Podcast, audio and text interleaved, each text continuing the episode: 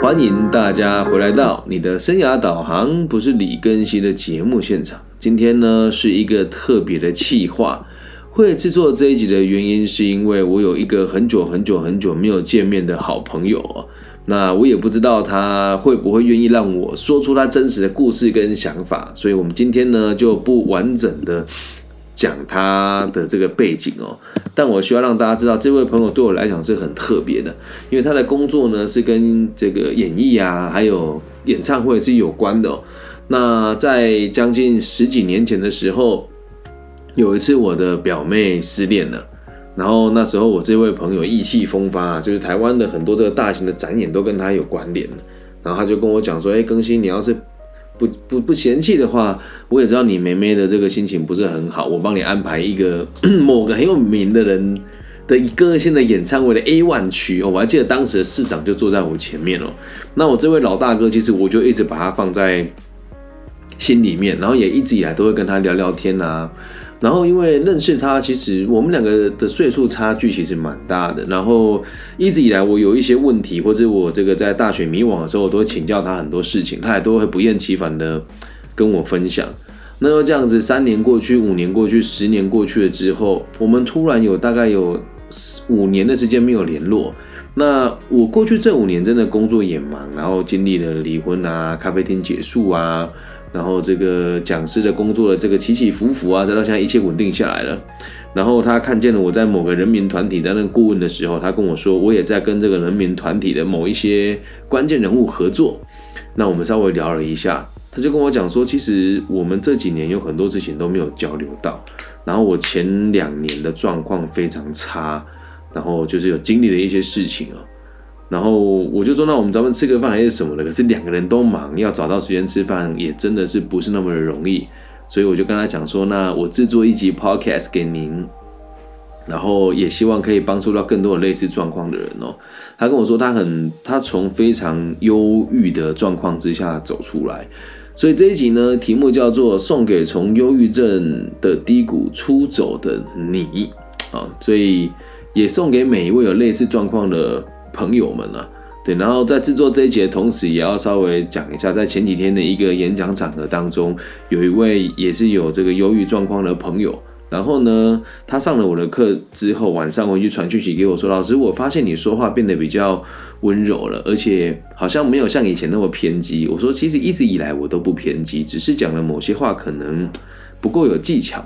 那昨天那位同学也是啊，他说：“老师，我以前都会说精神科医师跟心理师都没有用了啊，然后可是现在我的说法是，我相信也有很多跟我一样用心的精神科医师跟心理师。那他如果目的哦是为了让你能够从药物当中慢慢找到平衡，然后把药物药物慢慢降下来。”同时，在跟你这个物谈的过程当中，也会跟你一起做这个具体的下一步的分析，而且你有如此的感觉到他的关心，而不是单纯收你的钱而已。那这时候，这这样子的心理师、跟智商老师，还有精神科医师，就是非常棒的存在。然后我说，我觉得你的心理师跟精神科医师都做得很好，因为你也有慢慢的把药让降下来，而且也确实是，如果不不用药物控制的话，可能你的状况会更糟糕。对，所以这一集就送给每一个，也算是对自己一个忏悔吧。就是我觉得在过去我讲这些精神疾患的议题的时候，因为一直痴迷于儒家跟个体心理学，那在个体心理学里面，我们一直在强调所有的精神疾患都是有目的的，那可能导致我在奉持跟贯彻这个学派的时候，会让很多人觉得我不近人情。那这一集是做出来让大家知道，其实我真正的想法是什么。那也非常感谢跟感激各位愿意这个给我机会看着我成长的朋友，没有因为我过去的这个比较尖锐的言论而离开我的大家。那今天我就要跟大家讲一讲，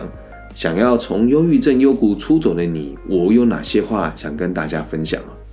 其实啊，你已经非常非常的勇敢了，你愿意走出这个低谷。其实就是愿意承担、愿意承认，同时愿意给自己承诺。所以我深深的相信，现在如果能够可以跟你一起讨论更务实、更真实、更实际的下一步的规划，应该已经不会那么危险了，也应该不会让你觉得不舒服，也不用再担心你的脆弱。当然我也会温柔且强韧、坚韧的跟你分享我认为正确且健康的看法，还有我想要给你的建议。所以，首先呢，先跟你说一句，你真的辛苦了，一路走来，你真的有很多委屈。那不论你过去经历了哪一些事情，不论你过去有多么的痛苦，不论你过去有多么的不堪入目跟否定你自己，你要先知道一件事情：今天我们都不谈，并不是我不愿意倾听，而是因为你我都知道，如果我们花时间在讨论过去的困难、过去的沮丧、过去的……痛苦只会让我们更加的沉沦，更加的黑暗。那其实很多人会说，那如果这样子做，是不是代表否定伤口跟黑暗的存在？我必须得告诉你，其实这些黑暗跟伤害，它不是不存在，只是当你如果抬起你的头来，迎向天际，仰望天空，你会发现你背后的阴暗。也正是因为你已经愿意朝向阳光前进了，你才会发现过去你是处于黑暗之中。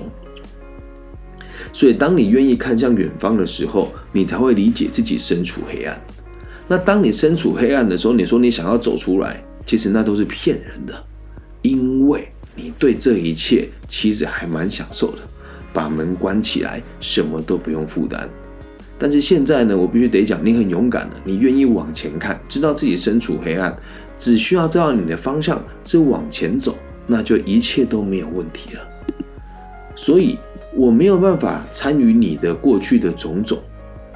我也对你表示感觉到遗憾，因为当时在发生这些可怕、难堪、不堪入目、黑暗的事情的时候，原谅我没有办法待在你的身边。但我也希望你可以体谅，即使是现在，你告诉我你的黑暗、你的不堪、你的受不了，跟你的无能为力。李庚希的工作和使命，就是到不同的地方，让这些被黑暗燃烧殆尽的人们，可以再度看到光芒。所以我没有办法听你抱怨，也没有办法只听你抱怨而不给你建议，并不是我不够柔软，也不是我不愿意倾听。是因为我知道，在这么多年的经验里面，如果和你一起讨论过去有多困难，和你一起讨论你造成伤害有多大，和你一起讨论你有多么的痛苦，那我们终将都只是浪费时间。倾听的部分我们交给别人。那如果可以的话，我希望我们可以时常联系。如果你不嫌弃啊。很有可能在听这一集的你是陌生人，或者是你也好几年没有跟我联系了，也很有可能在过去的几年你的精神状况不是很稳定，所以你也一直都觉得我的言论有点偏激。如果你们不嫌弃的话，每天晚上九点到呃十点到十一点之间，我都会在各个平台进行直播，比如说 YouTube 啦、IG 啦、Facebook 啊等等的。其实你并不孤单。我能陪伴你的，就是这种特别的方式，而且你在倾听的同时，也会知道有很多人也跟你一样，不是只有你自己一个人而已。其实我们每个人呢，都会有过这样子的低谷、这样子的低潮、这样子的不堪入目的过去，或者是想要让自己躲起来，什么都不面对的心态。只是每个人的容忍度不一样而已。有些人的物质生活啊，可能条件比较好那么一点点，不缺钱，然后也不需要担心外界对他的看法，身上有点盘缠可以使用，所以就可以容许你的心理打败你的生理，可以容许你在黑暗中沉浸一阵子，所以这是一件值得骄傲的事情。如果你的人生不够成功，物质的资源不够多，你可能还没有办法沉沦这样子的黑暗。然而哦，有些看似风光明媚的故事，还有这个锦绣前程的人们，其实里面也都酝酿着某些不坦白和无奈的坚强。所以不要以为看起来很正常、很坚强、很正向的人，都是真的如此的坚定。其实很多时候只是他们的条件没有办法让他们暂时逃避一切而已。老实讲，我真的很期待未来我们还有更多的机会可以一起微笑，可以一起分享成就，或者是延续彼此的光，给需要希望的人。接下来我会把我自己保存希望火苗的方式分享给你，希望我们可以一起练习，然后在练习了以后，把我们的爱跟希望还有温暖传递出去。那如果你也做得到，或者是你也愿意跟我分享，我会非常乐意的持续的与您联络。但如果你认为我这样子跟你一起讨论这件事情会对你造成压力，那我必须得说，我也尊重您的看法跟您的想法，但是。这是我最真诚的建议，也是我最真诚的祝福。我不会希望我们产生彼此不必要的依赖。我希望的是，我们想到彼此的时候，都可以想着可以为对方做什么事情，都可以想着可以替对方多着想一些什么。而如此一来，我们就能够更有机会从黑暗中逃离，往光明的一面前进。所以。请您开始运动，运动是最好的调剂身心的一个作为，它是不用花钱就可以让自己取得和某一些毒品一样，可以让你身心愉悦的一些状况。所以，我们这边指的运动是指有氧，而不是无氧的运动。有氧运动就是诸如此类的跑步啊、游泳啊这两大类为主。那我自己是使用游泳的这个方式。毕竟自己是生长者，右膝盖以下是不能动的，所以其他的运动我都没办法从事。那游泳的部分呢，跟大家分享，我从二十分钟一起，呃，从四十分钟一公里，再到现在三十八分钟可以游完两公里。我们得设定目标，看到自己着实的进步，因为我们所有的投资跟所有练习坚韧最好的方式，就是从运动开始。你会看到自己一天比一天更进步，甚至在过程当中会感觉到有一些痛苦跟有一些压力。但在运动结束的时候，请你花十到十五分钟的时间伸展你全身的肌肉，然后一边去思考运动完了我还可以做哪些事情。在这个过程当中，拉完筋以后深呼吸，然后躺下来或者是打坐深呼吸五分钟。你会发现心里会异常的平静。那也希望透过运动哦，可以更强化你的肺活量，还有你呼吸的这个频率的多寡，慢慢摸索出一个属于你自己最舒服的呼吸方式。所以设定目标，开始去达成你的运动目标，我相信会让你的多巴胺、血清素都会有更稳定的分泌。所以，请开始运动吧。第二件事情，希望您可以开始阅读哦。毕竟网络上的言论多数都是不着边际的，且也都是比较偏向于互相取暖跟逃避面对现实的这些内容。那如果您愿意的话，可以先从阅读我的 Podcast 开始。我有把各种个体心理学的名著录成有声书，加上我个人的注记，请你不用担心。都是免费的，因为在过去已经有数百人也透过这样子的方式，从忧郁症的幽谷之中慢慢走出来。但我所奉持的释迦牟尼的这个哲学家的想法里面，我们曾经有一个论述是这样子跟您分享：如果我认为这个世界上有任何一个人的幸福是因我而起的，就代表我没有资格做教育者。所以也希望你可以理解，做这件事情并不是要让你觉得我伟大，只是希望可以让你知道，也有很多人跟我一样，愿意无条件的在某些地方付出与奉献。那你的阅读的习惯，我也希望你在阅读完毕以后，可以写下你的心得，然后把它放在我跟你的对话框里面，或者是把它发布到你个人的社群媒体，并且标记我。那如此一来，我们就可以一起有更多的互动跟互跟这个了解彼此的机会。毕竟有些内容读了，可能一开始你不是那么的认同，或者是在某些内容读完了之后，我们对彼此内容有哪些误解的地方。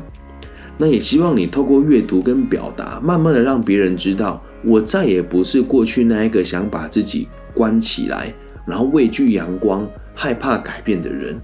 我是一个愿意在黑暗当中尝试往前走的存在，即使我脆弱，即使我不够坚强，但我愿意往前走。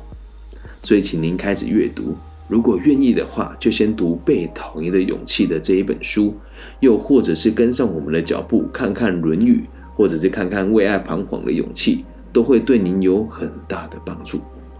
但也要提醒您，如果您读的是畅销书，很多内容都是靡靡之音，所以建议您可以先从我们的书目开始读起。毕竟我也是每个月都会读两三本书的人，才进而去筛选出我认为最。符合人性的经典著作。第三件事情哦，请您可以开始日行一善，每天做一件对社会，或是对自己，或是对家庭，或是对企业有帮助的事情。但请你务必谨记在心的是，做这件事情并不是为了让你觉得自己很有价值，而是要让你知道你有能力为这个社会做一点奉献。千万千万千万不要借由这样子的成就感来成就感来肯定自己的价值。行善是为了让你自己知道，其实你已经很富足了，在心有余力的状况之下，你还愿意照顾更多人，这将会让你变得更有信心，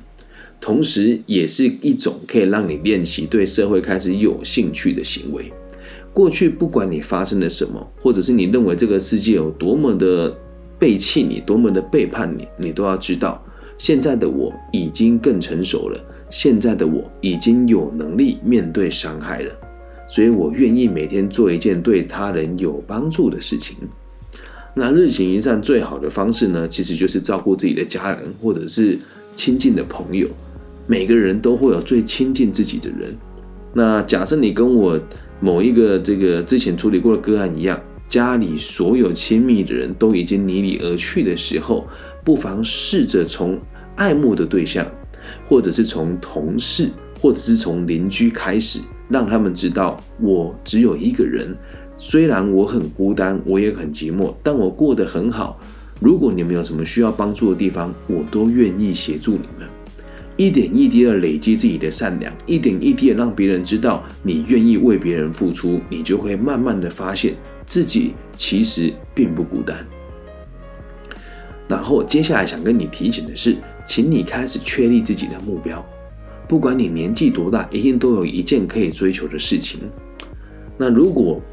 你已经没有经济上的压力，而且也有非常好的物质生活。甚至是你说我的工作呢，其实不用担心。虽然我身上没有钱，但每个月我都还是有钱可以进来。试着去想一想，你的工作跟你的存在对于这个社会有没有更高的价值的可能性？我自己其实也常常遇到糟心的事情。前几天在某个单位授课的时候，被主办的老师拉到旁边，他跟我说：“老师，我认为你的演讲里面有太多的这个自我推荐，而且有一些言语过激。”我说：“那您怎么会有这种想法呢？我们也认识这么多年了，过去怎么都没有听过你给我这个建议？”他说：“因为在最近几场演讲当中，有一两个人写下了这样子的评语。当时的我也是心痛的，也是难过的。我说：我的演讲每年数以万计的人在倾听，有一两个人说他不好，难道你们就要我改变吗？难道你们就要我妥协吗？”但我也没有因此这样就感觉到心情不好，毕竟在做教育，我也都是不求回报的付出，所以，我怎么调试的跟大家分享，我的目标是让社会安定，因此确立了这一目标之后，你就会发现所有的打击、所有的谩骂、所有的非议，也都只是一个过程而已。所以，当我们没有明确的生活目标的时候，你看每一件事情都会觉得是难过、是打击。但当我们心里有光，走路有方向的时候，你就会发现，所有一切困难跟不快乐都是一个必经的过程。最后一件事，相信你也可以接纳每一个不够好的过去，相信你也可以接纳当下这个不够好的自己，相信你也可以相信自己可以往更好的地方前进。我们每个人最不缺的，永远都是进步的空间。没有人是完美的，但是只要你愿意努力，努力往前，就是一种完美。我也衷心的期待每一位曾经被忧郁症，或者是曾经被人生的负面的情绪掩盖过、掩埋过的朋友，听完这一集以后，可以更加的明确自己愿意走出来的动机，也可以相信自己可以变得更好。也要非常衷心的感谢每一位社会工作者、社工老师、精神科医师、心理师，我们都尽了最好的力。那如果大家愿意的话，提供个新的角度给大家参考，不要再躲起来了，也不要再拿忧郁症折磨你自己，更不要拿忧郁症这样子的借口来逃避你该承担的目标。只要你需要，我随时都在。你要抱怨，我可能没办法听，但如果你告诉我我的人生有什么问题，我真的很想要解决，你一句话，我一定愿意在我可控的范围以内，倾尽一切的帮助你。需要聊聊的话，我随时都在；需要抱怨的话，等我有时间。把这一集送给每一个愿意从忧郁症走出来的朋友，把这一集送给每一个愿意接纳自己不够好且愿意往前的朋友。也希望大家可以把这一集的视频跟音频分享出去，让更多朋友知道，忧郁症它不是病，它是一种状态，它是每个人都有可能经历的过程。透过有效的练习跟与他人建立健康的连结，我们就很有可能可以从这个负面情绪走出来。感谢大家今天的收听，衷心的希望每一位被这种问题折磨过的朋友都可以重新返回你人生的常轨。我爱你们，希望我们节目的存在可以带给这个世界更多安定的可能性。大家晚安，拜拜。